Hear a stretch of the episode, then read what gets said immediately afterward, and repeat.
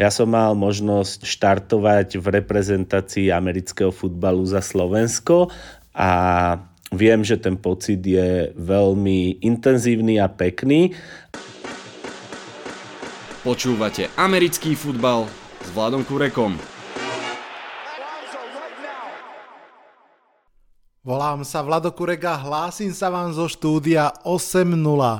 Preseason skončila a už pred nami nestojí nič iné, len sa trochu nadýchnuť a potom spustiť niekoľko mesiacov ponocovania a sledovania zápasov NFL. Dnešný podcast bude takou zbierkou postrehov, samozrejme hlavnú úlohu budú mať preseason zápasy, dostane sa aj k tradu Gardnera Minshua. A na záver nenechajte si to uísť veľmi zaujímavá perlička, Stanley Gašparovič nám priblíži nastávajúce majstrovstva Európy vo flag futbale v juniorských kategóriách, na ktorých bude aj Slovensko. Vitajte a počúvajte.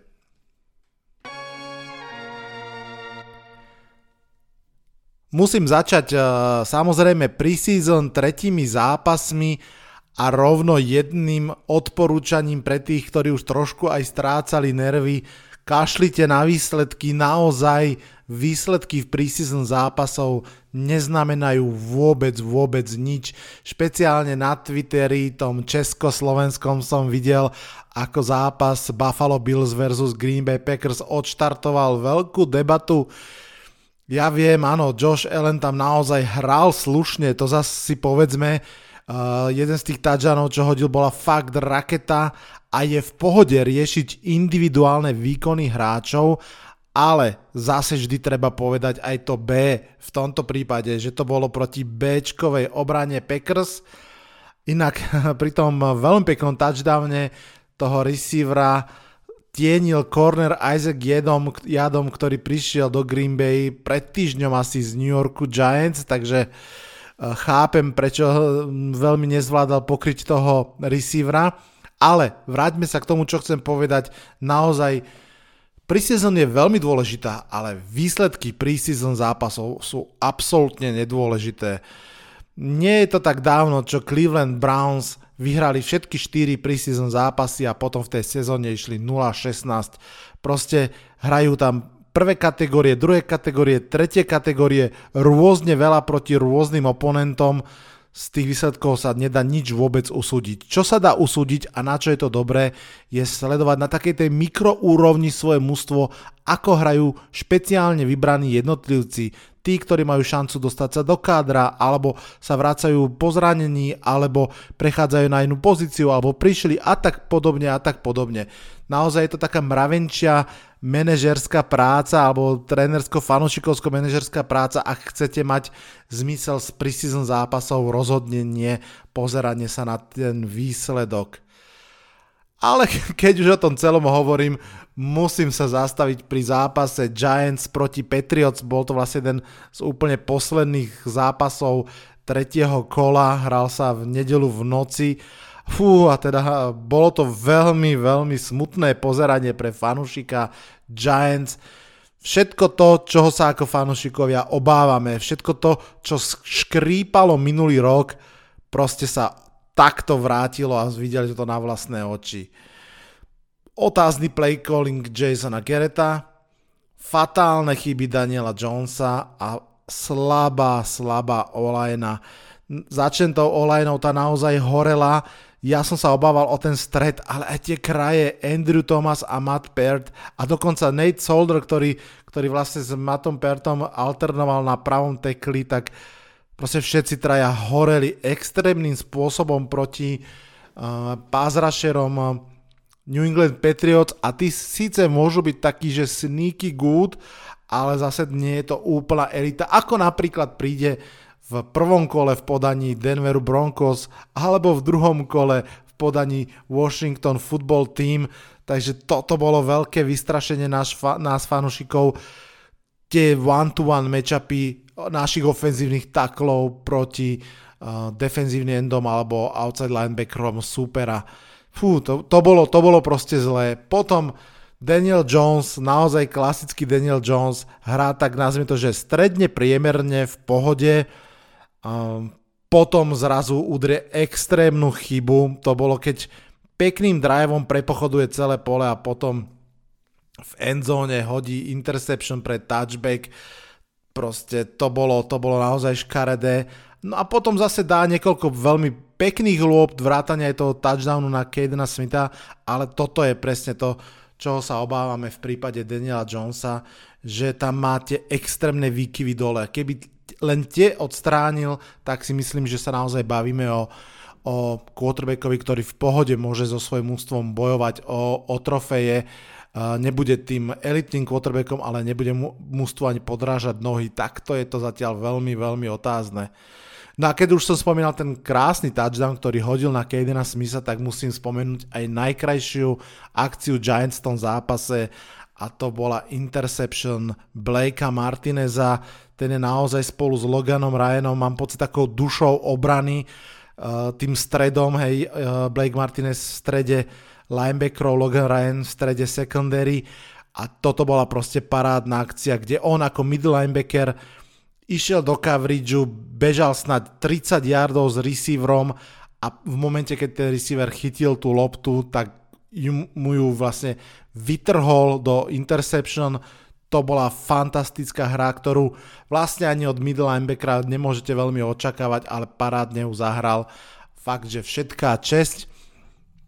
No ale ako vravím, ten prvý polčas, kedy, kedy Giants vlastne hrali svoje, svoje Ačko v zásade, bolo to trošku znervozňujúce pozeranie, úprimne poviem.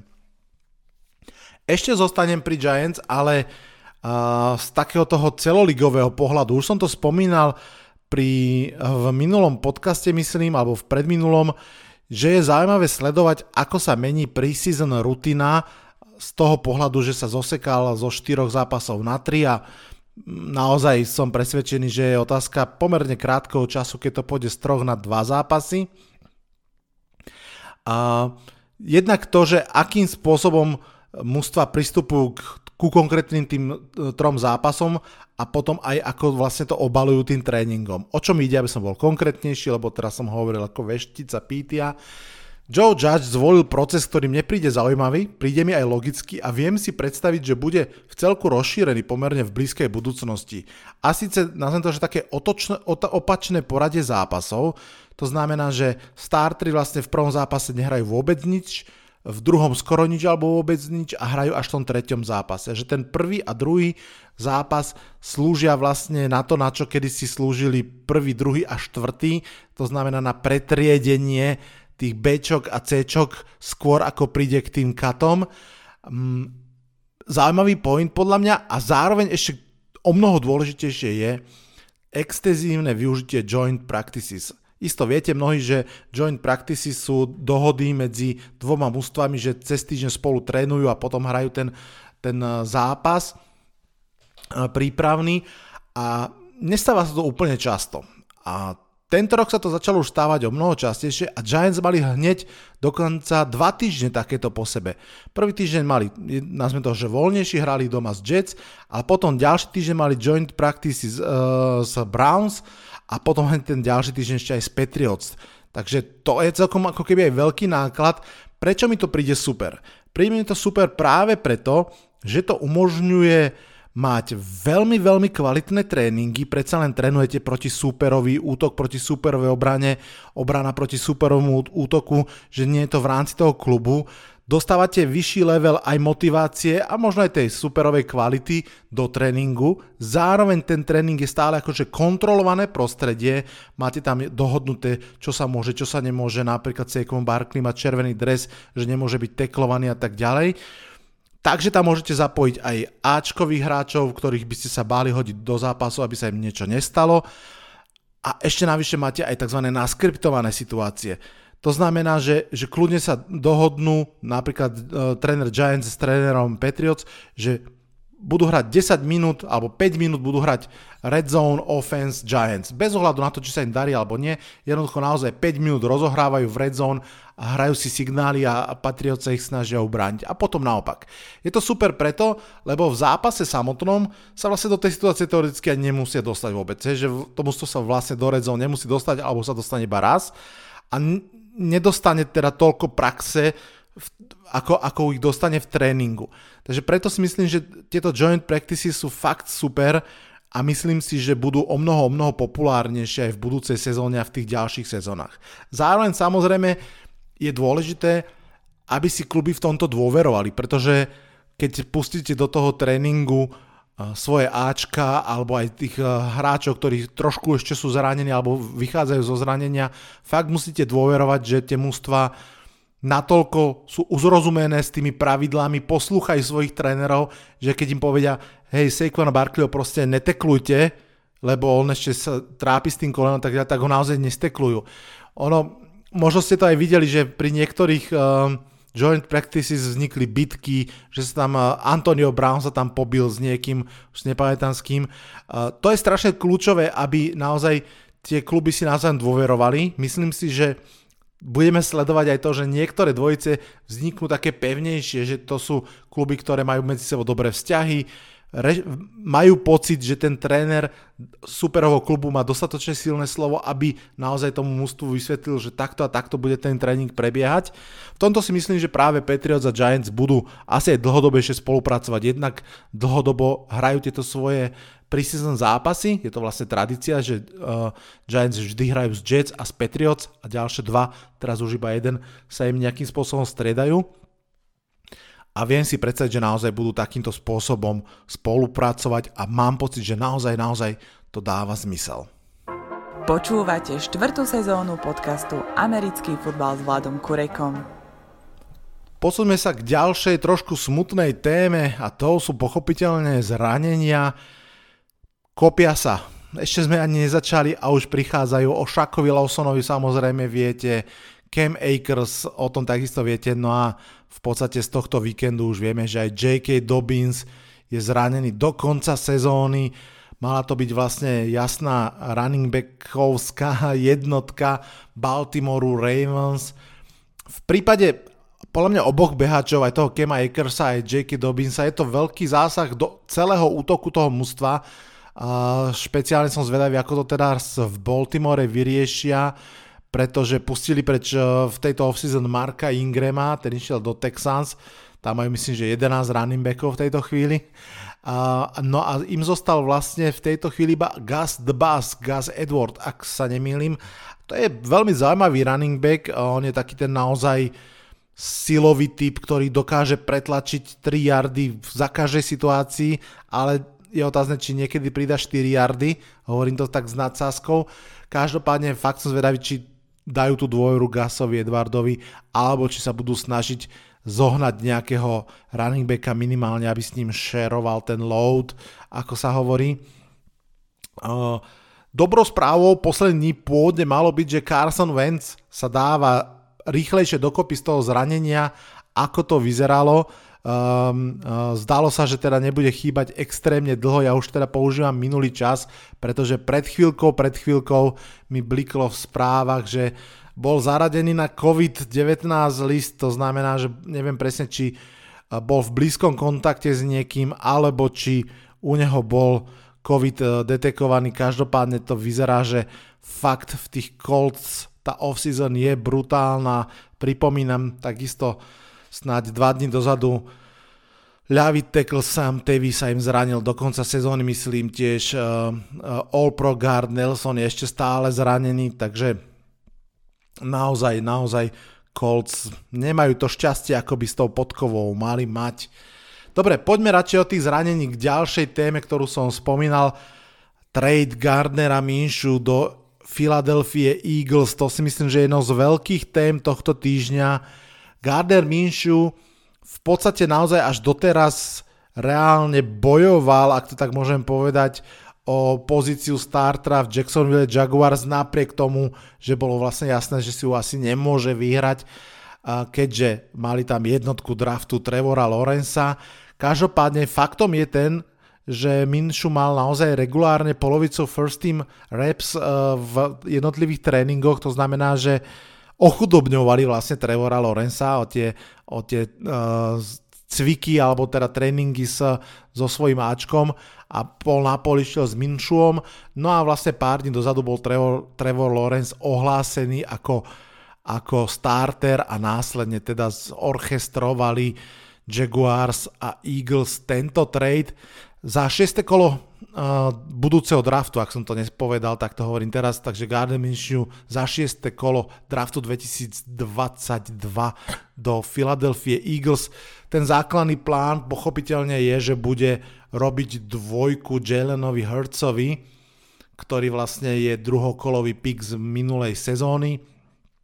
A veľmi som zvedavý, ako bude vyzerať tento súboj uh, Herca s Minšuom. Samozrejme, že Minšu, tak ako ho poznáme, s, tým jeho, s jeho zaujímavou charizmou a tým všetkým, ho bude určite tlačiť, nebude tam tak spokojne sedieť na kraji lavičky ako Nick Foles svojho času pri Carsonovi Vencovi, ale takisto je jasné, že tomu v tejto chvíli patrí Hercovi, dostane šancu byť starterom, ako sa vraví, bude to na ňom, či stratí tento job, alebo či si ho udrží. Ale nevidel by som to na 100%, že, že Gardner Minshew sa neukáže na ihrisku. Bude veľmi, veľmi záležať od toho, ako sa bude dariť celému mústvu Philadelphia Eagles, o ktorej v tejto chvíli veľmi veľa ľudí skôr pochybuje aj v našom veľkom preview, ktoré ste už asi počuli minulý týždeň, sme Philadelphia Eagles dali pomerne, pomerne nízke, nízke body. Ešte ma zaujíma na tomto trade, okrem toho, že OK, myslím si, že Eagles urobili správne, že, že siahli ešte po jednom mladom quarterbackovi, tak uh, tam je ešte zaujímavý ten kontext, že Gardner Minshew teda bol tradenutý za 6. kolo. Uh, Mitch Trubisky ako dvojka draftu pomerne nedávno vlastne šiel eh, bez akéhokoľvek odstupného nároku do Buffalo Bills, kde dostal myslím, že 1 milión alebo niečo cez milión ako backup, takže naozaj, že za babku. A Sam Darnold išiel z Jets do, Cleve, eh, do Caroliny Panthers za druhé, štvrté a šiesté kolo. Keď odložím bokom Trubiského, ktorému vypršala zmluva, nikto ho nechcel a išiel za, naozaj za pár peňažkov, tak Minshew išiel za 6. kolo a Darnold išiel ešte nielen za to 6. ale aj 4. aj 2. Takže o mnoho, o mnoho drahší trade. A prečo to spomínam je, že v zásade asi by sme nedokázali nájsť žiadnu štatistiku hernú, v ktorej by bol sám Darnold porovnateľný alebo lepší ako Gardner Minshew. Uh, ja som len pozeral quarterback rating Gardner Minshew 93, Darnold 78. Um, je to trošku zvláštne, áno jasne, Sam Darnold bol veľmi, veľmi cenený, keď prichádzal z univerzity, bol trojka draftu. O Gardnerovi Minshew, kedy si nikto nepočul, že chápem, že ten univerzitný background, tá univerzitná aura je ako keby odlišná, ale predsa len obaja majú za sebou roky v NFL, myslím, že tri obidvaja, alebo teda Darnold určite tri. A to, čo ukázali na ihrisku, je rozdielne. Dá sa kľudne povedať o Samovi Darnoldovi, že patril k úplne najhorším quarterbackom svojej, svojho obdobia, čo bol v NFL. A napriek tomu teda sa podarilo generálnemu manažerovi Douglasovi z Jets ho takto dobre v podstate tradenúť preč, keď už bolo jasné, že chcú zmenu na jednej strane veľká chvála teda pre generálneho manažera, na, na druhej strane otázniky do Caroliny Panthers, navyše Sam Darnold nejakým spôsobom nežiaril v tejto off-season alebo v týchto preseason zápasoch. Uvidíme. Nedá sa to nejak inak samozrejme vysvetliť ako to, čo sme sa vlastne aj my viackrát bavili aj na konci minulej sezóny, že viacerí z nás sádzajú na to, že Sam Darnold bol veľmi, veľmi pokazený Adamom Gayesom, ale že je to opraviteľné. Že jednoducho Sam Darnold v inom systéme s iným trénerom bude o univerzum lepší quarterback, ako bol, keď bol v bielozelenom New Yorku. Poďme ešte k rýchlým postrehom. Pár som si ich zapísal, tak ako ten týždeň tiekol, niekto evidentne tlačí Dešona Watsona. Minimálne dvakrát za týždeň sa objavili správy, uh, normálne, že z oficiálnych stránok Twitterových a tak ďalej, že sledujte, sledujte, čo skoro bude deal medzi Houston Texans a niekým. Dokonca včera to bolo, alebo predčerom uh, Pro Football Focus stránka, myslím, zverejnila tweet, že je to otázka hodín, kedy, vznikne, kedy sa udeje trade medzi, medzi Texans a niekým a, a teraz, že súčasťou tradu bude Deshaun Watson. Úplne ticho za tým. Za mňa osobne, tak ako aj pred dvoma, troma týždňami, keď, keď sa to tak ako keby prvýkrát hodilo do povetria, keď Texans oznámili, že sú ochotní trade Deshana Watsona. To sú proste podľa mňa úplne zúfalé výkriky do tmy. Ja si myslím, že Deshaun Watson v tejto chvíli je netradnutelný. Uh, platí prezumcia neviny, ale tie obvinenia, ktoré sú proti nemu, sú tak vážne, že kým sa nevyriešia, jednak si myslím, že bol by blázon niekto, ak by zvažoval ten trade a zároveň si myslím, že aj vôbec otázka, či, či by v tejto chvíli mal takto fungovať v NFL, či by nemal byť na nejakom exemption liste od komisára NFL, pretože naozaj hovoríme o extrémne vážnych obvineniach, hovoríme o znásilneniach mnohých žien a ak sa to proste potvrdí, tak ten človek absolútne nemá miesto v NFL v žiadnom týme a je jedno, ako dobre vie hádzať loptou. Týmto by som rád e, tú tému Deshona Watsona zatiaľ uzatvoril. Poďme do Cincinnati Bengals. Jamar Chase dropuje lopty vraj, hovorí sa celkom, celkom opakovane sa objavuje. Zároveň ich olajna sa neukazuje v dobrom svetle, k tomu sa vrátil, lebo to má ešte paradoxnú dohru o, o, o chvíľočku. A zároveň sa síce na ihrisko trošku vrátil Joe Burrow, ale tiež ako keby bolo vlastne až otázkou, že či to bolo dobré rozhodnutie v tejto situácii. Každopádne Cincinnati Bengals si neprechádza veľkým hypom. Uvidíme, ako to bude vyzerať, keď príde už naozaj herná nedela. College football štartuje tento týždeň. Tento podcast sa teda univerzitnému futbalu nestíha venovať, ale aspoň takáto pripomienka, že zatiaľ čo NFL si vlastne dáva ešte ako keby jeden voľný týždeň, tak college football už bude štartovať.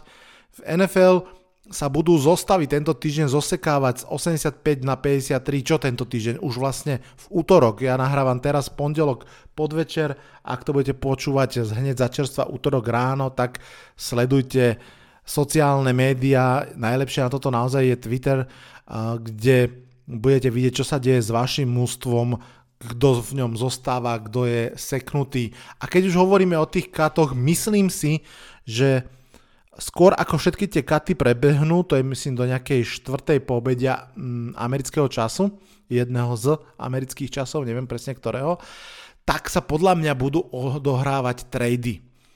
To je ďalšia vec, ktorá myslím trošinku ako keby naberá na obrátky tento rok a mm, nie som vôbec prekvapený že mužstva sa budú snažiť ešte predtým, ako sa zbavia hráčov, ktorí sa im nezmesia do zostavy, doplniť to do zostavu nejakým zaujímavým tradeom, nazveme to také, že Bčko za Bčko, keď to tak mám povedať, doplniť nejaké väčšie diery. A preto vlastne sa rovno vraciam, pretože teraz sa naozaj, že počas nahrávania podcastu mm, je kúsok pred 8 hodinou večer Giants vymenili svojho defenzívneho lajmena šikovného BJ Hilla za ofenzívneho lajmena spomenutých Cincinnati Bengals uh, Price'a, to je vlastne center a ofenzívny guard, alebo teda center alebo guard. Uh, je to zaujímavý trade, musím povedať, že BJ Hill je podľa mňa jednoznačne lepší hráč, ale proste Giants viac potrebujú tú konkurenciu doplniť v o-line. V tej defenzívnej line BJ Hill bol štvrtým, piatým hráčom, predsa len prvé husle tam hrá Leonard Williams, Dexter Lawrence, teraz tam prišiel uh, Sheldon, uh, prišiel tam ešte, myslím, uh, Austin Johnson, dobre si pamätám, každopádne majú dosť veľa tých uh, veľkých silných chlapov, ktorých hlavnou úlohou je zastavovať behy. No a BJ Hill, hoci naozaj šikovný, bol pomerne obetovateľný a na druhej strane na pozícii online to v Giants extrémne škrípe, už som to spomínal pred chvíľkou v tom rýchlom recape zápasu, ale naozaj tam ani si nemyslím, že teraz ten Price bude hneď startrom, ale skôr, že potrebujú jednoducho mať nejaké ďalšie tela v zostave, ak to tak mám povedať, pretože Olaj na Giants uh, prechádza veľkými zmenami. Myslím, že traja hráči z Olajny Giants tejto offseason ukončili kariéru a, a celkom prekvapivo, takže naozaj zostali tenky v tejto, tej, tejto časti zostavy. No, ale pointa pre vás všetkých je, že naozaj um, kľudne sa môže stať, že v túto noc z pondelka na útorok alebo v útorok do obeda zažijete nejaký trade vášho mústva, že príde niekto alebo odíde niekto za draft pick. Keď už hovorím o drafte, draftovali sme tri podcastové ligy, bola to veľká zábava, ďakujem všetkým, ktorí sa uh, zapojili do, do tohto fantasy šialenstva. Naozaj, ako vravím, máme už tri ligy a, a v v každej je super komunita, aspoň teda e, zatiaľ to tak vyzerá a verím tomu, že to bude naozaj veľká zábava hrať to, ak vy ešte nehráte fantasy, tak nebanujte, že ste nezačali, stále teraz je ideálny čas začať. Dajte sa pár kamarátov dohromady a založte si fantasy ligu. Aj tak je najlepšie draftovať až teraz, keď dobehli všetky preseason zápasy, aby ste si napríklad nedraftili AJ Dillona a potom zistili, že sa zranil do konca sezóny. Na Fantasy League je fantastické to, že vám pomôže urobiť si o mnoho väčší obraz o celej NFL, pretože tak ako si draftnete nejakých hráčov, začnete ich prirodzene sledovať, začnete sledovať tým pádom aj iné mužstva ako to svoje vlastné a vlastne tým pádom aj v nedelu máte čo pozerať, pretože nemusíte čakať, kým hrá to vaše mužstvo, ale zrazu si chcete pozerať ďalšie dva, dve mužstva alebo dva ďalšie zápasy, pretože tam hrajú hráči, ktorí vám môžu vyhrať vašu fantasy ligu. Takže fakt je to zaujímavé, odporúčam. Tak a blížime sa ku koncu dnešného podcastu. Na záver odozdám slovo Stanleymu. Dobre si ho vypočujte, myslím si, že aj pre mňa, aj pre vás to môže byť veľmi, veľmi zaujímavé. Porozpráva nám niečo, niečo trošku viac o flag futbale, o našich dvoch mladých reprezentáciách, ktoré idú reprezentovať Slovensko na majstrovstva Európy v tejto, nazvime to, light verzii amerického futbalu. No a tak ako poznáte Stanleyho, určite si dá na záver aj pár viet svoj pohľad na jeho milované Chicago Bears, takže či už ste fanúšikovia flag futbolu alebo slovenskej reprezentácie alebo Chicago Bears, tak si týchto 10 minút ešte dajte. Samozrejme pokračujeme aj budúci týždeň s týmto podcastom a potom už od dva týždne naskakujeme do rytmu dva podcasty týždenne, to znamená predpoveď na nedelu a potom review z daného hracieho kola. Z dnešného podcastu sa odhlasujem a odozdávam slovo Stanleymu. Čaute, čaute. Ahojte všetci, ahoj Vlado, tu je Stanley Gašparovič. Vlado ma poprosil, aby sme sa takto na diálku porozprávali trošku o blížiacich sa majstrovstvách Európy vo flag futbale. Jedná sa o kategórie U15 a U17. Flag futbal je bezkontaktná forma amerického futbalu, veľmi populárna najmä v Amerike. Možno tí, čo sledujete NFL, tak vidíte veľké reklamy na Play Flag. To je NFL program, ktorý má zabezpečiť to, aby sa deti hýbali a v neposlednom rade, aby boli priaznivcami NFL alebo aby sa neskôr stali hráčmi tackle futbalu. Čiže celý tento program je smerovaný k tomu, aby popularita amerického futbalu rástla a aby, aby NFL mala stále dosť fanúšikov, ale aj hráčov. Čo sa týka samotných majstrovstiev Európy, eh, tak Vlado mi poslal nejaké otázky, no a keďže sme už trošku starší a pracovne vyťažení, to v prípade Vlada zrejme, a u mňa aj futbal zanechal nejaké dôsledky, tak eh, to musíme urobiť vlastne takto, že budem odpovedať na vládové veľmi eh, laické otázky ohľadom amerického futbalu. Takže prvá otázka je, e, že či sa tešíme. Uh, áno, tešíme, ale zároveň je to celkom taký záväzujúci pocit.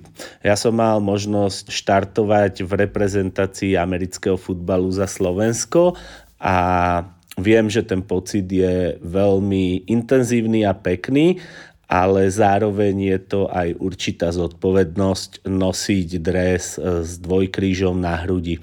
Čiže na jednej strane samozrejme sa teší nielen E, celá výprava, trenerský stav a, a vedenie asociácie a určite sa tešia aj hráči. Aby som ešte podotkol takou vecu, že um, v podstate americký futbal alebo flag futbal je u nás ešte stále veľmi taký akože neznámy šport, aj keď asociácia sa veľmi snaží rozbehnúť a, a minimálne dostať do povedomia flag futbal na základných a stredných školách. Ďalšia otázka bola, ako sme sa tam dostali. Tak, toto presne úplne neviem. Na to by asi odpovedali najlepšie páni zo Slovenskej asociácie amerického futbalu, konkrétne asi Juraj Sobkuliak alebo Michal Šlášťan, čo je vlastne prezident asociácie. Uh, myslím si, že bola vypísaná nejaká výzva, že sa tieto majstrovstvá Európy ide, idú robiť. A keďže sa tam neprihlásilo príliš veľa tímov, tak nebolo potrebné hrať nejakú klas, kvalifikáciu, čo je vlastne hneď zodpovedaná aj druhá otázka od teba, alebo tretia otázka od teba, Vlado, že či bol potrebný postup. Nie, postup nebol potrebný, keďže sa prihlásilo len zo pár účastníkov, tak sa nehrala žiadna kvalifikácia, čo si myslím, že nám aj veľmi uľahčilo tú cestu do Talianska. Ďalšiu otázku mám, že kto sú súperi Slovenska? E, v každej kategórii, aj v U15, aj v U17, sa stretneme s domácimi Talianmi, potom sú tam Francúzi, Rakúšania, Ukrajina a v neposlednom ráte aj Česká republika. E, s každým odohráme jeden zápas a v podstate to určí nejaké umiestnenie. E, určite sa tam ešte bude hrať nejaký finálový zápas a zrejme aj nejaké, nejaké oporadie, aj keď si myslím, že keď už raz s tým superom hráte, tak tá tabulka by bola dostatočná, ale nie som organizátor, čiže toto v podstate neriešim. Format turnaja som teda spomenul, e, každý s každým jeden zápas a potom prípadne nejaké playoff. Aké sú naše šance? No, tak ako som už na začiatku spomínal, vlastne tam e, na Slovensku sa nehrá tento rok a ani minulý rok žiadny, žiadny turnaj, ani žiadna liga flagová amerického futbalu, alebo teda flagového futbalu. Čiže v podstate my sme tie týmy poskladali z toho, čo máme v Bratislave, v Nitre, eh, v Košiciach. A myslím si, že zo Žiliny máme možno jedného alebo dvoch hráčov. Čiže um, tie deti alebo tá mládež, ktorá, ktorá je v reprezentácii, nemá možnosť hrať regulérnu ligu ani regulérne turnaje. Aspoň tak to bolo vlastne minulý rok. E, my z Bratislavy sme sa prihlásili do Českej flag futbalovej ligy. Prihlásili sme sa tam s dvomi týmami. E, trošku to bolo také, také že oťukávanie sa a spoznávanie sa. Ehm, my sme zažili veľký šok z toho, kde sa Česi nachádzajú v rámci flag futbalu. Ehm, tam to berú trošku inak ako, ako u nás. Ehm, ja som tým pádom naberal rôzne skúsenosti ako na trénerskej pozícii, tak možno na nejakej organizačnej pozícii a pre mňa to bola osobne veľká škola. Čo teda aj, aj odzrkadluje to, že kde sa my momentálne nachádzame. V každom prípade si myslím, že jedno, možno dve víťazstvá by sme mohli doniesť, či už 15 e, alebo 17. to je asi aj taká výzva pre trénerov, aj pre deti, že doniesť, doniesť nejakú výhru z tohto turnaja. Keď som ja začínal vlastne hrať v Čechách, tak ja som tam mal dva týmy. Jeden bol do, akoby do 15 a druhé boli také maličké deti od 7 do nejakých 12-13 a pomalými krokmi sme tam akože bojovali proti tým Čechom, ktorí, ktorí boli aj väčší, aj rýchlejší, aj silnejší a v neposlednom rade ich bolo o mnoho viac ako nás. Takže toľko asi k tej výzve. No, čo sa týka tej, toho ešte tých majstrovstiev Európy, hrá sa to v Taliansku, v Grosete. Vlastne budúci týždeň tam odchádzame. Mm, sledujte profil americký futbal na Slovensku, na Facebooku, aj Instagram alebo web Slovenskej asociácie amerického futbalu. Držte nám palce, budeme bojovať, ako sa bude dať a, a verím, že to víťazstvo minimálne v jednej alebo aj v obidvoch kategóriách donesieme. Takže toľko k flagu a keby ste niekedy chceli skúsiť hrať flag futbal, určite môžete kontaktovať buď mňa, alebo, alebo asociáciu. Veľmi radi by sa určite nejaký event ešte do konca roka stane flag futbalový nielen pre teda hráčov, ale aj možno nejakých hobby hráčov, pretože flag futbal je veľmi populárny. Takže ešte raz držte nám palce v Taliansku. Ďakujeme. Ako viete, tak som vlastne fanušik Chicaga a veľmi dlho. No ale ja som skôr taký skeptický fanušik a najmä čo sa ofenzívy šikakských medveďov týka. A tak ako každý rok, tak aj tento rok som veľmi skeptický, pretože rozhodnutie mať troch quarterbackov, uh, neviem, či je šťastné, možno, že ku koncu sezóny sa ukáže akoby kľúčové a zaručí postup Chicago do play-off.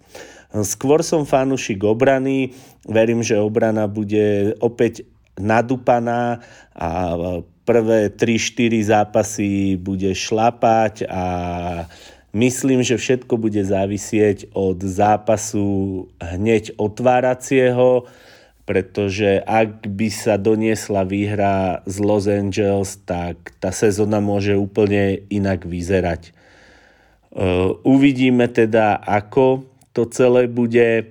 Ja som fanúšik obrany celý život, alebo väčšinu, väčšinu svojej futbalovej kariéry som hrával v obrane, preto v obrane Medveďov verím. Dúfam, že mi bude umožnené ich vidieť aj naživo, aj keď celá tá situácia je veľmi komplikovaná a zložitá. Ja mám naplánovaný trip do USA, ale vyzerá to teda, že sa žiadny nebude konať. Najmä teda preto, že v súčasnosti je ešte stále Amerika zavretá. No a v prípade, že by sa Amerika otvorila niekedy koncom septembra, tak je veľký predpoklad, že Slovensko sa zavre od začiatku alebo od polovice septembra. Takže môj trip vyzerá veľmi, veľmi nejasne a hmlivo. Tak v každom prípade ale verím, že, že Chicago tento rok, aj keď s odretými ušami, tak ako minulý rok, dá playoff. A potom už je všetko len vec nejakého team spiritu a, a verím, že aj nováčika na pozícii quarterbacka, ktorému držím palce, ale zároveň jedným dýchom dodávam, že to môže byť presne tá istá kariéra, ako nám ukázal Mitch, ktorý nás, alebo ktorý Chicago pomlatil v preseason game. To asi všetko odo mňa. Ak by ste chceli, tak sledujte na Facebooku stránku Dabers, to je vlastne fanklub československý Chicago Bears. a možno jedného dňa sa vidíme aj na zápase na Soldier Fielde. Vlado, ďakujem ti za možnosť e, nejak sa vyjadriť v tvojom podcaste. Držím ti palce do tejto sezóny, nech ťa tie podcasty bavia. No a všetkým poslucháčom želám, aby ich tie podcasty bavili, pretože mňa to začína baviť čím ďalej, tým viac. Čaute.